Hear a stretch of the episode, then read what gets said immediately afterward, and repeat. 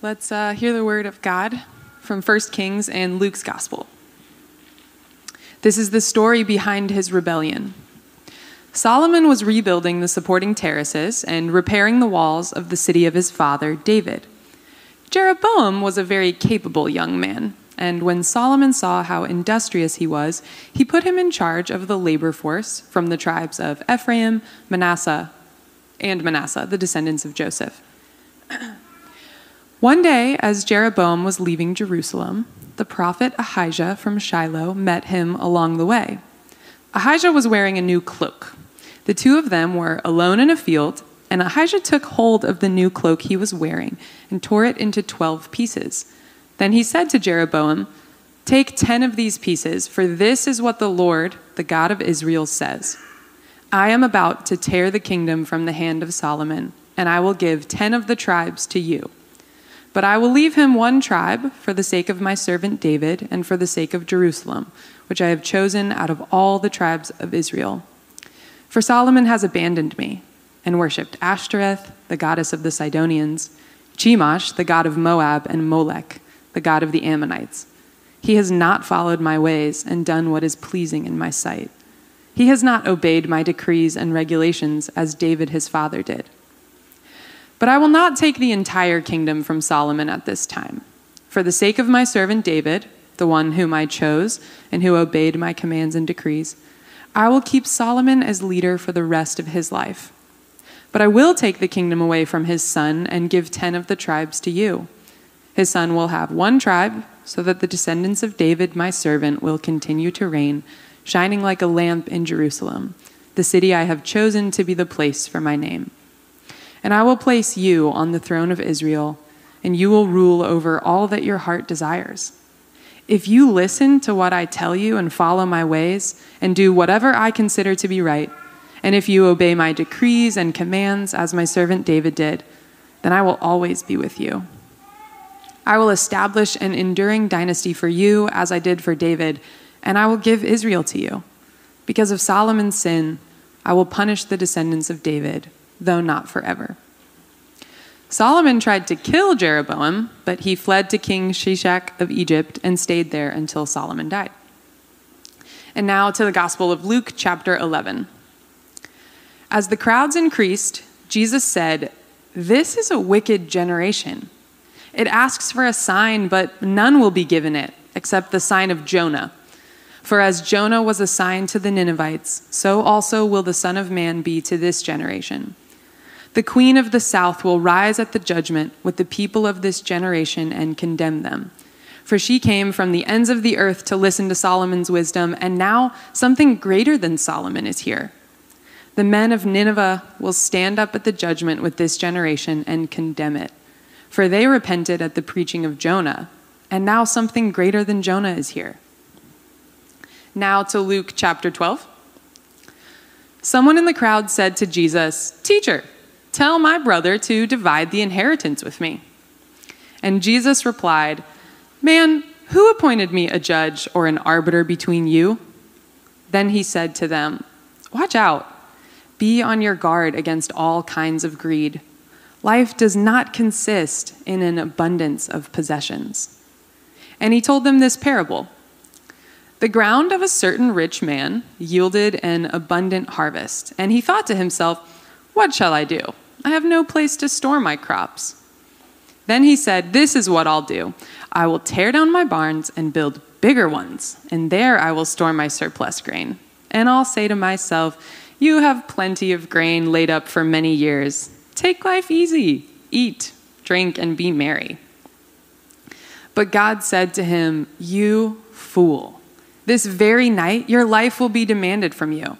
Then who will get what you have prepared for yourself? This is how it will be with whoever stores up things for themselves, but is not rich toward God. And then Jesus said to his disciples, Therefore I tell you, do not worry about your life, what you will eat, or about your body, what you will wear. For life is more than food, and the body more than clothes. Consider the ravens. They do not sow or reap, they have no storeroom or barn, yet God feeds them. And how much more valuable you are than birds.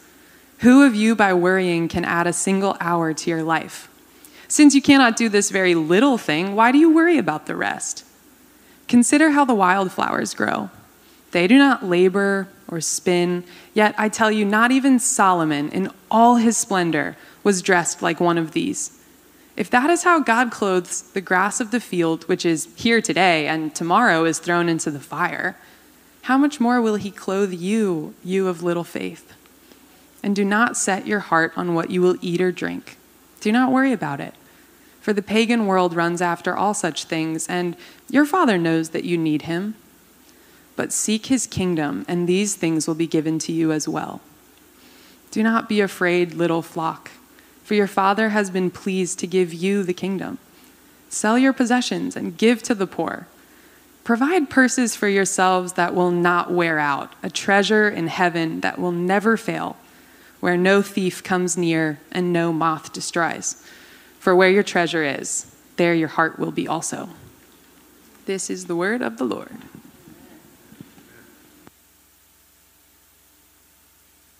Amen. Thanks, Tonya. So, everybody got a handout. It's just the passage we read. So, uh, if you didn't get one, um, you can grab one. You can raise your hand. We can get one to you, or you can take one at the end. Um, so, don't jump ahead to this. We'll look at this later. I'm Danny, one of the pastors here. It's good to see you guys. We are in a sermon series. Getting a buzz. Is there anything I can do? Scoot back or? Okay. Um, in a sermon series going through Samuel and Kings. These are Old Testament uh, historical narratives. And in these narratives, we learn about God calling the prophet Samuel and the people wanting a king and the, the people inheriting the land and living in the land. And this is where we are in the story. But I want to start the sermon by talking about the glory days. Anybody know the glory days? You've heard the phrase? There's actually a Bruce Springsteen song that came out when I was a kid. Glory days. It's, it's, I love it. It's a good song. It talks about these, you know, people sitting around talking about when they were good at sports or when they were these things happened or those the, the glory days. And uh, I've even heard it said, if we could just get back to the glory days, everything will be okay. So, what are the glory days? In sports, I think the glory days are easy to define. I've actually had some encounters with some Waypoint people who were at UNC in the early 80s when Michael Jordan was there. One of our Waypoint people actually rode in Michael Jordan's car. I mean, those, those are the glory days, right? When I'm an Auburn fan. The glory days for Auburn, people say, are like the mid 80s when Charles Barkley, Frank Thomas, and Bo Jackson were there at the same time, you know. I'm a Dolphins fan, the 72 Dolphins, the greatest team of all time. You know, my dad would talk about, that was before I was born. Those are the glory days. A lot of people talk about the Bulls, you know, when they, the championships, the glory days, the Celtics. Um, but then when, it, when we're thinking about it as individuals or society, just getting back to the glory days, it gets a little more blurry. The problem is, what are the glory days? In a sinful and broken world, almost always the glory days for some might be at the expense or misery of others, right? So, for one nation to be really prosperous, maybe they have to exploit another nation. Look at human history. This is very, very common. Um, it seems like it's necessarily, it's not that the necessarily that the system is broken, but because people implementing the system are broken and sinful. You get where I'm going with this. So, the glory days. I've, I've actually heard multiple wise people inside and outside the church who care about and think about government and policies admit that unfortunately, in most situations, the best system for humans to flourish must be built around the acknowledgement that people are sinful and greedy. Uh, yet, greed normally leads to the demise of a society. So, this puts us in a quandary, a dilemma. And I believe this is a major reason why people disagree on government implementation and policies inside and outside the church. So, my question for us this morning is how are we to live? What type of kingdom should we strive to build for us to live as Christ's people? And how are, how are we to do this? This is the million dollar question. If you could write the book and it's totally right, you uh, win the prize, and every government would function fine, and it would be okay. And I, and I think as Christians, we are commanded to pursue Christ like justice and mercy in the church and in all realms of society. And we're called to be part of the kingdom that Jesus inaugurated 2,000 years ago. What does Jesus say when he enters into his ministry as a 30 year old man? You know, he's baptized and he says, Repent, the kingdom of God is near, the kingdom of God is at hand. So we look to the Bible, we look to God's holy word for wisdom and truth. How does the Bible present the kingdom that God wants us to pursue?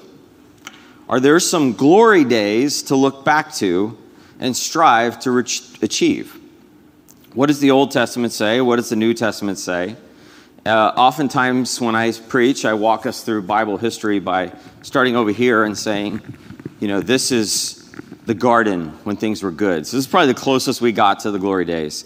And then there's the fall, Adam and Eve's sin, and the brokenness, and all the destruction, and the flood, and the Tower of Babel. And then God makes a covenant with Abraham. But Abraham, on his own, continues to fail Abraham and Sarah. But because of God's covenant faithfulness, the promise that God makes with Abraham that they could establish some resemblance of the garden starts happening. And God makes this covenant with Abraham, who doesn't have a nation. He's not great in any way.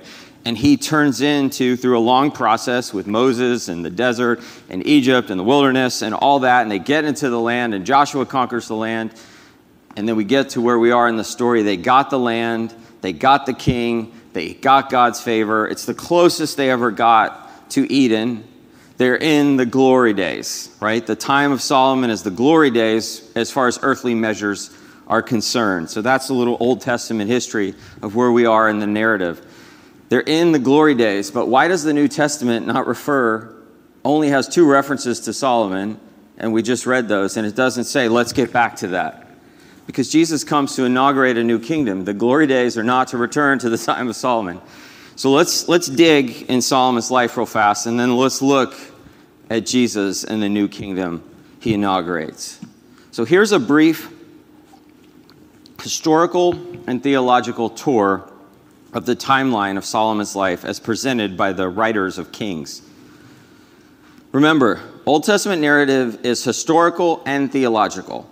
The per- people giving you it, the person who wrote Kings and Samuel is not trying to just give you 100% historical account, although everything's historical and, and ac- accurate, but it's also theological. You tracking with me on that? So that's it's it's trying to do both.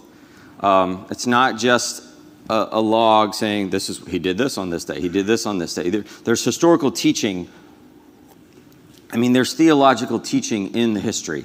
So let's just look at it. And this is just the subtitles in our, one of our modern English translations.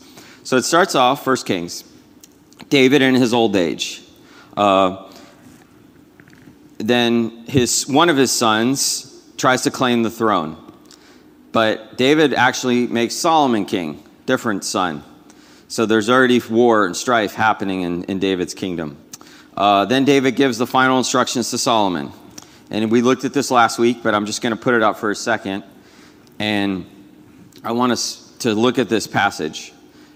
And it says that at the time of King David, as the time of King David's death approached, he gave us this charge to his son Solomon. Observe the requirements of the Lord your God and follow all his ways. Keep his decrees and commands. So I want to keep this up, but I want you to focus on what I'm about to say. So when the Old Testament is, is giving us these historical narratives. It's doing a couple things. It's giving us information, just giving us historical facts. Then it's teaching us things that it wants to affirm, that are good, that line up with God's holy law and God's goodness. Then it's also, at points, rebukes that what the characters are doing in the narrative is wrong. It's rebuking them. And then it could correct and provide a path for those characters or either they're doing it or provide a narrative to what they should have done. And it always tries to bring glory back to God.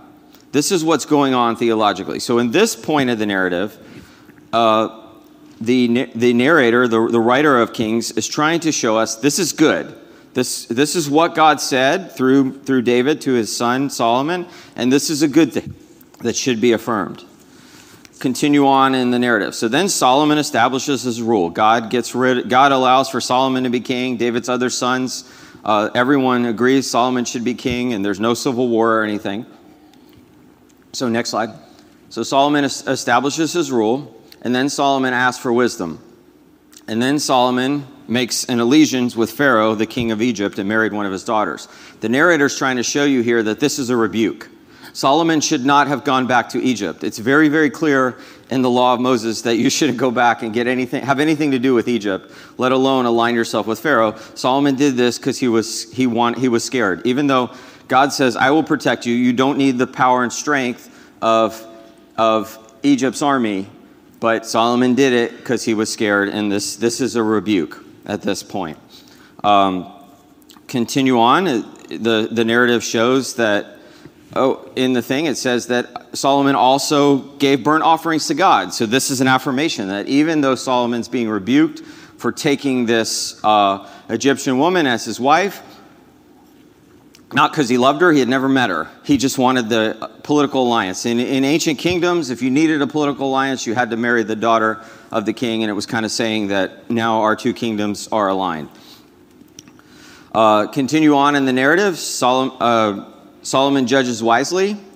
Solomon's officials uh, and governors, Solomon asked God for wisdom. You guys know that story. It's a very we, we looked at it last week. Solomon continues to prosper in wisdom. The narrative is just informing of this. Uh, then it, the narrative starts telling us that they have all this stuff. If we jump ahead, it says that Solomon's dominion extended over all the kingdoms west of the Euphrates uh, from Tisha to Gaza, and there was peace on all his borders. During the lifetime of Solomon, all of Ju- Judah and Israel lived in peace and safety. And from Dan in the north to Bathsheba in the south, each family had his own home and garden. So this is the Bible saying this isn't to Solomon's credit or Joshua or anyone else's credit. This is to God's credit. God, the covenant that God makes with Abraham over here, and the, the promise that I'll return you to the garden if you honor me and trust me, even though they failed all along the way, God made it happen. Notice the word garden. Notice the word peace. Notice the rivers. Go back to Genesis 1 and 2, and you'll see the same imagery. At this moment, God is telling the narrator wants you to know that this is this is it. They achieved the garden. If, if Solomon and the people would have just honored God at this point, they wouldn't have needed, even needed an army. God would have continually protected them and given them everything they needed. They just needed to, to continue to worship God and honor Him and trust Him in all areas of life. What's the next line? Verse 26. The narrator's showing us something. Solomon had 4,000 stalls and his chariot horses, and he had 12,000 horses. The narrator's kind of saying Solomon doesn't trust God. We're not Hebrew poets, you know, we don't, you guys don't live in, the, in their world, but this is what all scholars agree what the narrator is doing. You see what he's doing? He's saying, You got back to the garden, but even in that, Solomon didn't trust God. Let's continue on in the narrative. Preparations for the building of the temple. Lawrence talked about this last week, so I'm not going to go into this, but Solomon builds the temple. Then the, the story, the narrative continues with the temple's interior, and we'll look at this section where it says, So he took seven years to build the temple but then when Solomon builds his palace, it took 13 years. You see what the narrator's doing here?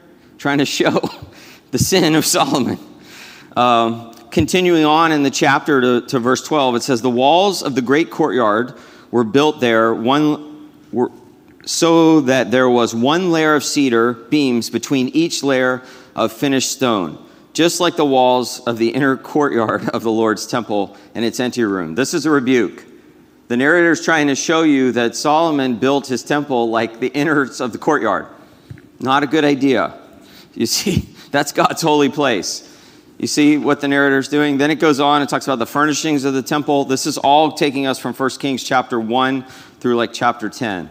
The ark is brought to the temple. Solomon praises the Lord. Solomon's prayer of dedication, the dedication of the temple. And some of you may be like, hey, we're doing a series on 1st and 2nd Kings why didn't we talk about the dedication of the temple? We will when we do Chronicles. We're going to do Chronicles. We're going through the whole Bible in 10 years. We will uh, talk about this and, and, and, and talk about the significance of this dedication. But for now, I just want you to see what's going on in Solomon's life. And then the Lord responds to Solomon. He's like, Thank you for building my temple. But you can see the narrator showing Solomon slips of, you know, little jabs showing this is where Solomon continues to slip. Then Solomon makes this agree- agreement with Hiram, uh, just a, a low level king.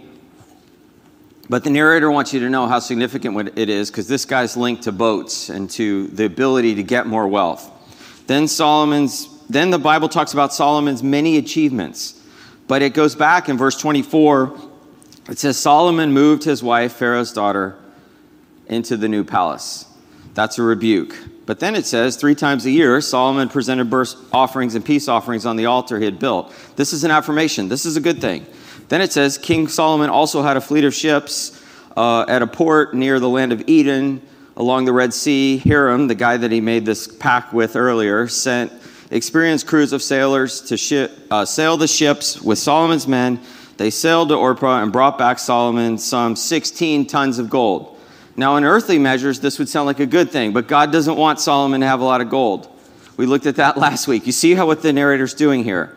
He's saying, Solomon's trying to honor God, but he keeps going back to wealth, power, and sex and money, and he, he, he's, he's living in this tension, and Solomon keeps yielding to the things of this world. Then there's the visit of Queen Sheba, this exotic queen who has a lot of wealth that comes and visits him and says, You have more wealth than I do. Um, then the narrative shows the splendor of Solomon. And I would say this is informative and it's a rebuke. Solomon should he should have redistributed this wealth back to God and God's people. He just keeps it all. Um, and then it says Solomon loved many foreign women. This is a clear rebuke. Uh, it says, in fact, they did turn his hearts away from the Lord. Lawrence talked about this last week. The narrative goes on about talking about Solomon's adversaries, and it says that uh, God, because of his sin, God allows outside invaders from all these nations that Solomon could have easily conquered. He has the military might, but God allows their armies to begin to chip away at Solomon's power because he's so worried about keeping his money and keeping his power. So you see what's going on in the narrative. And then we get to the, and God allows this to happen. Then we get to the point in the narrative where Jeroboam rebels against Sarah, uh, Solomon. That's the story that, the account that Tonya read this morning. And then the narrative says Solomon dies. And then after that, a civil war starts and the kingdom is divided. And about 340 years later, the kingdom completely ends. So, all that from Abraham up to this beautiful recreation of the garden to a beautiful kingdom where people could live in peace and prosperity and honoring God falls apart. And then all the kings, which we're going to learn about over the next few weeks, become just like the pagan kings. Long history lesson, but you guys get what I'm trying to do. I'm just trying to show you what the narrator of Kings is doing. When we look at this story of Jeroboam, we see a couple things. One is God's faithfulness to his covenant. You know, he says, I will leave him one tribe for the sake of my servant David and for the sake of Jerusalem. It's not because of what Solomon did, but it's because of God's faithfulness to the covenant he made with David. And then he goes on and he says, um, David, my servant, will continue to reign, shining like a lamp in Jerusalem. And Jesus does come from the line of David and Solomon. We'll, we'll look at that over Advent in a couple weeks. But if you notice, what do you notice about Jeroboam? He's like, remember when Saul was king and he failed? And who did God raise up? Saul's son? No. He went outside and brought David in. Now, Solomon, the same thing's happening. See what God's doing? Literally the same thing. Jeroboam is like David was. He's an outs, he's someone who works for the king who now God is saying, I'm going to allow you part of the kingdom. Interesting thing to Jeroboam, God offers him the same basic promise he offered Saul and David that if you do right, this kingdom will prosper. That's the kind of God we serve. He, he, he wanted them to, to succeed. He knew they wouldn't, and he knew he would have to send Jesus but he gives them this promise. Old Testament scholar Bob Fyall says the main things of 1st and 2nd Kings is this ruling justly and wisely depends on obeying God's word, and disobeying has serious consequences. Solomon became like Saul. He became like Pharaoh. He became just another pagan king. And he had everything. I want us to learn two things from the Solomon account, and then we'll head into the New Testament. One, there the first one is I want us to remember these two things. One is narrative is not normative. So remember that. Lawrence talked about this last week. Uh, people in the Bible are sinful, broken human beings that are part of God's redemptive story. And remember my guide to biblical narrative that I gave earlier. The, the, biblical, the, historical narrative is to inform us, to teach us or affirm a truth of a righteous action, to rebuke unrighteous actions, to correct the unrighteous action, and to bring people to repentance and to point them back to Christ, and to show God's glory. So these narratives don't mean that we're to emulate Solomon.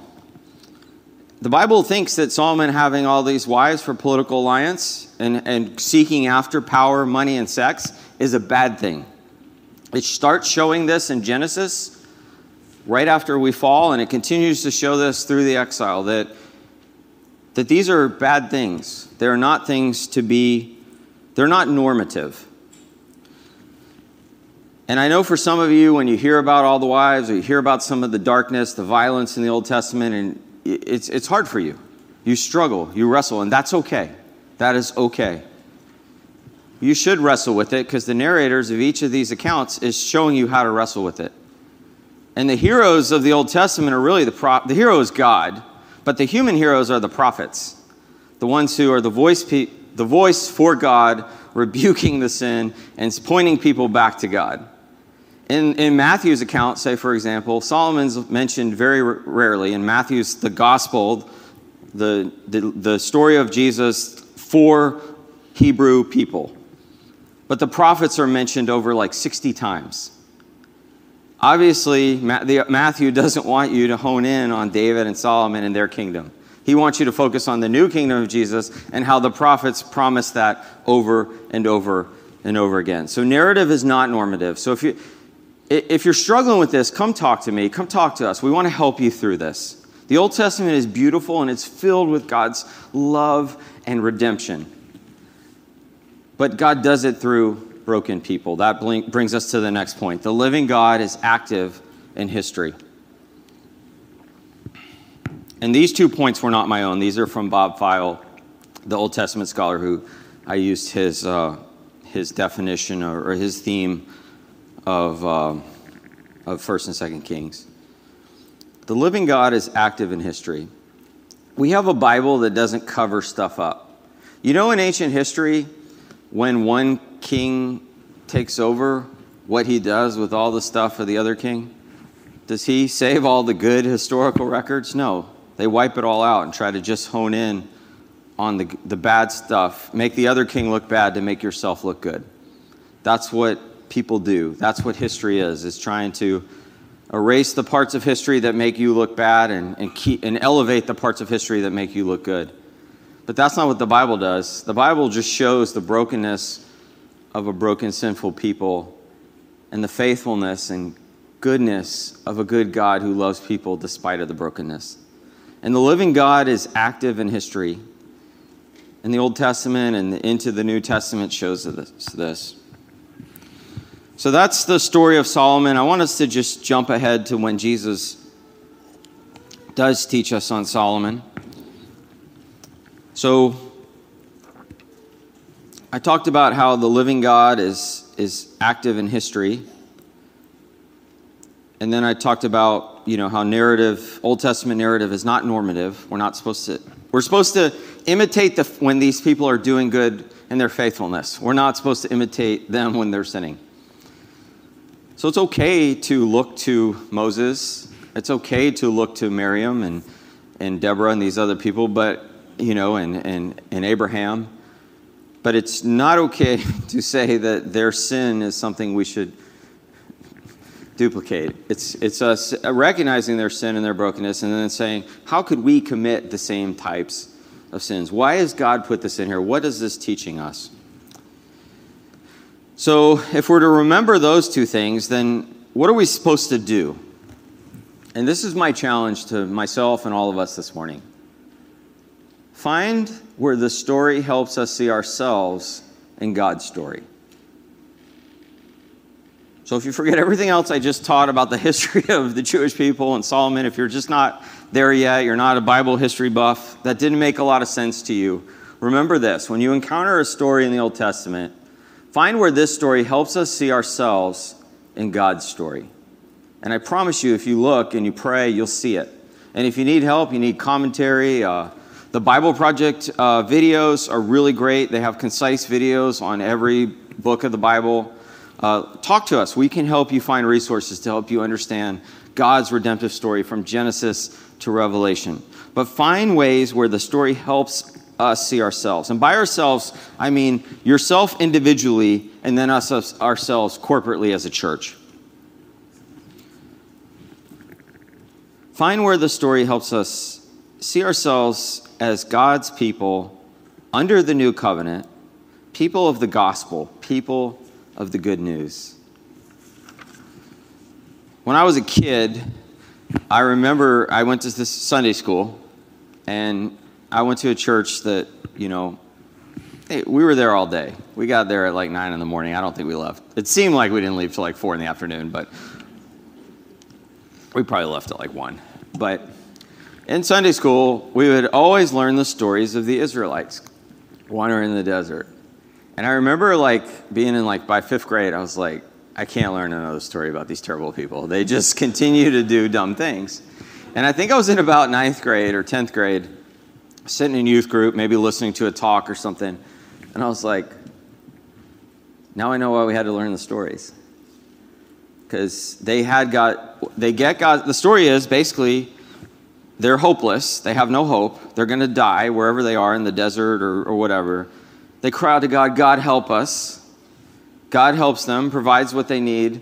They're like, thanks for your help, God. I'll take it from here. They go their own way. They don't trust God. And then God allows, lets them go their own way and doesn't provide protection and provision for them. And then they fail. Oh, God, please help us. Well, we do the same thing. That's our spiritual journey. And that's not a bad thing. We're broken people. It's okay when you struggle, it's okay to feel despair. It's okay to, to, to, question God, to say, God, why are you doing this? I love the fact that the wisdom literature is in the, in the Old Testament too. We have Job, we have Ecclesiastes, and we have the Song of Songs.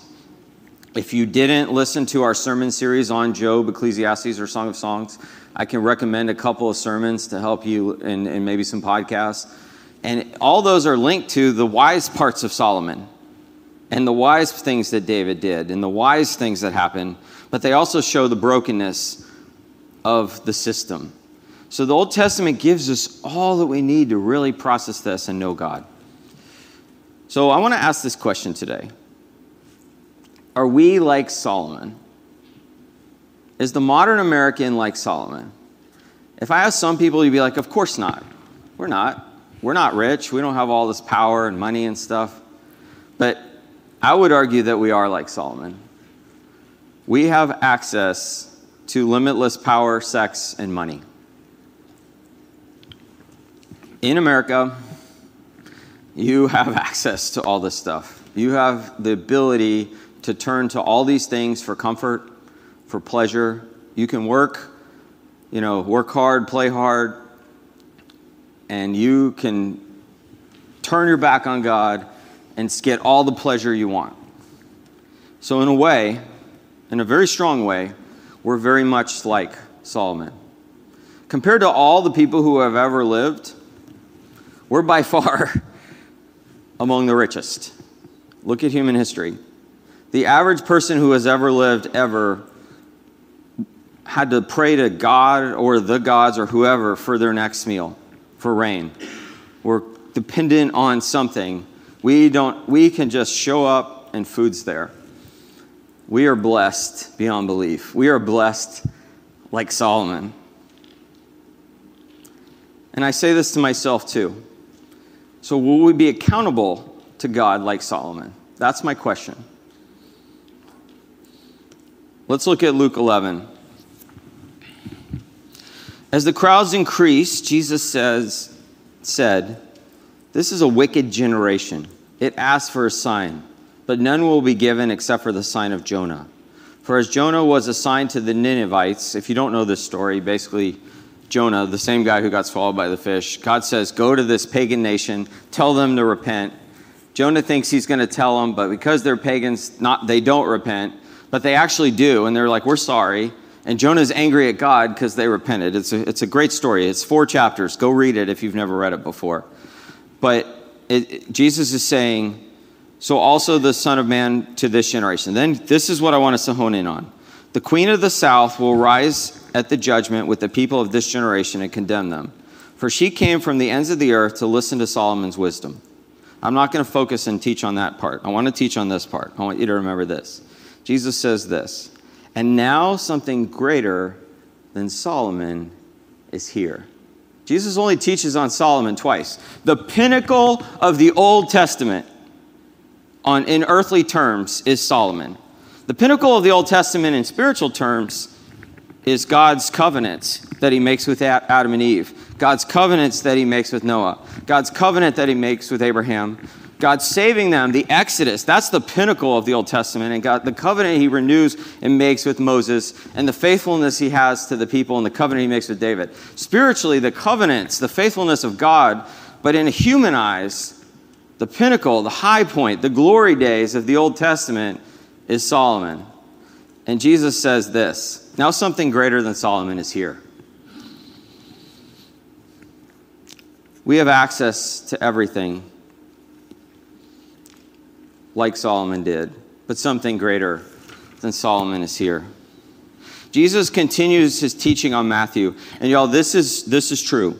I, I, in sermons, you need an illustration because y'all are probably bored out of your minds right now. You're like, this history teacher's up there and he's just talking. And I was like, God, give me an illustration. I saw this this morning at like 9:50. Show it.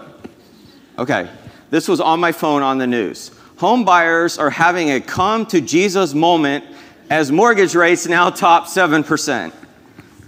This was the, the president of a major real estate company said that it's a come to Jesus moment because people have to come. You, you need God's intervention because mortgage rates hit 7%. How many were the Jimmy Carter years? My parents told me early Reagan years, it was like 18%, something like that. Crazy, crazy times. Y'all, we live in a culture that loves money and we love comfort. And I, I don't want anyone to suffer, and I know some of you are probably trying to buy a house right now, and seeing this is, is, is hard. And, and I don't want that to be the case here. I, I bring this up just to show that our culture just doesn't know what to do. We don't want God, we don't want God, then the economy crashes. Oh God, please help us. Let's not be like that. All right, I'm going to end today's sermon by giving you guys this is what's on your paper what is called the parable of the rich fool and Jesus teaching about do not worry. And the paper I gave you didn't have the headlines because I just want you to take this. And I'm just going to read through it and let the Spirit teach you. Someone in the crowd said to him, Jesus, tell my brother to divide the inheritance with me. Jesus replied, Man, who appointed me to be a judge or arbitrator between you? Which is ironic because Jesus is the ultimate judge. Uh, he said, Watch out, be on your guard against all kinds of greed.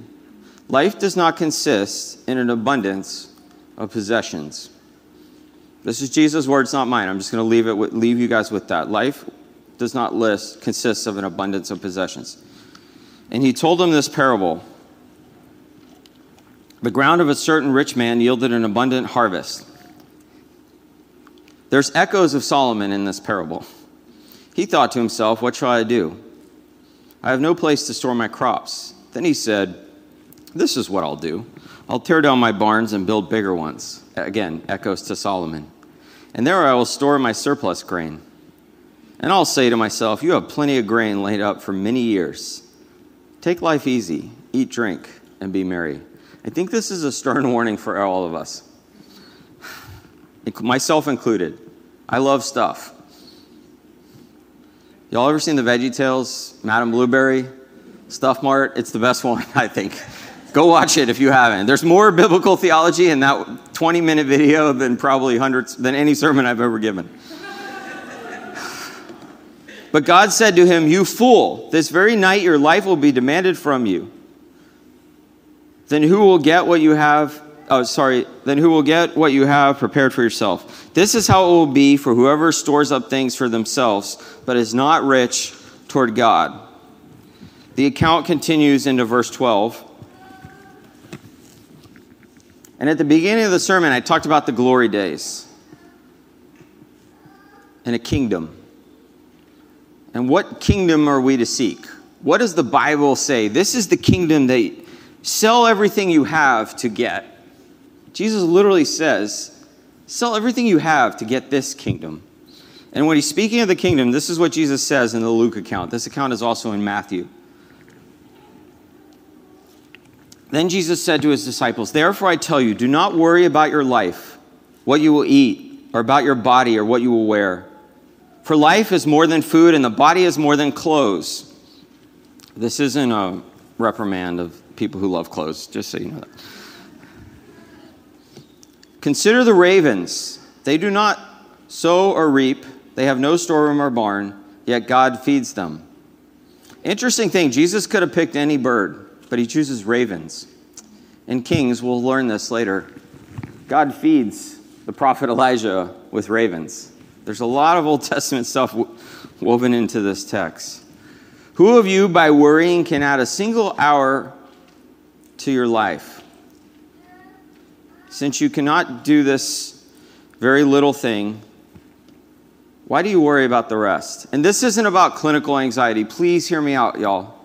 This is worry about possessions and money and building bigger storehouses because you're worried what would happen if the storehouses I, now, I have now fall apart. This is not clinical anxiety. If, you, if you're struggling with clinical anxiety, if you, if you have it, if, you, if, if you're just doubting fear, come talk to us.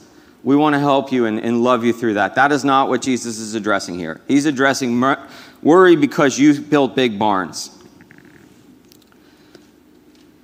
Consider how the wildflowers grow. They do not labor or spin. Yet I tell you, not even Solomon, this is the second time. Jesus only teaches on Solomon twice. I'm giving you both of his teachings about the glory days, the pinnacle of the kingdom. Not even Solomon in all his splendor was dressed like one of these. In God's kingdom, which Jesus came to bring, a wildflower is better than Solomon.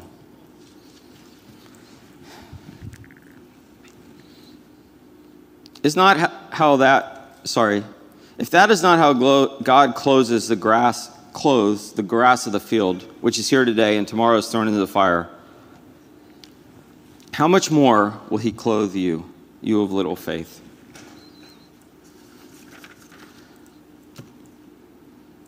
I'm going to end with this. The reason why I gave you this paper, take it home. We're going to study Luke. We're doing an Advent series that starts Luke, and we're going to get back to this passage. I'm not going to teach you on it. I want the Spirit to teach you on it. Take this paper home and keep it with you. And over the next couple months, over the Christmas season, where there's you know just a lot of processing materialism, but also gift giving and celebration, they're all good. There's a balance that we're called to as believers to live and prosper in this kingdom and to love each other. And but it's also how do, how do we not let possessions control us like Solomon?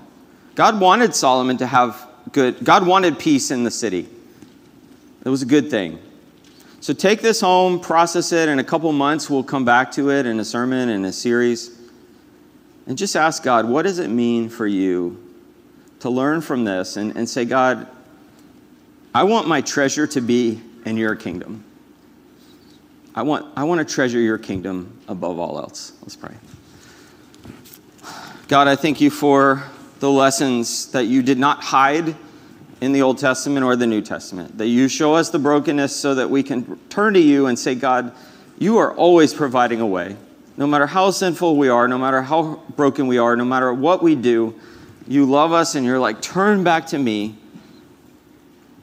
and I will forgive you and I saved you.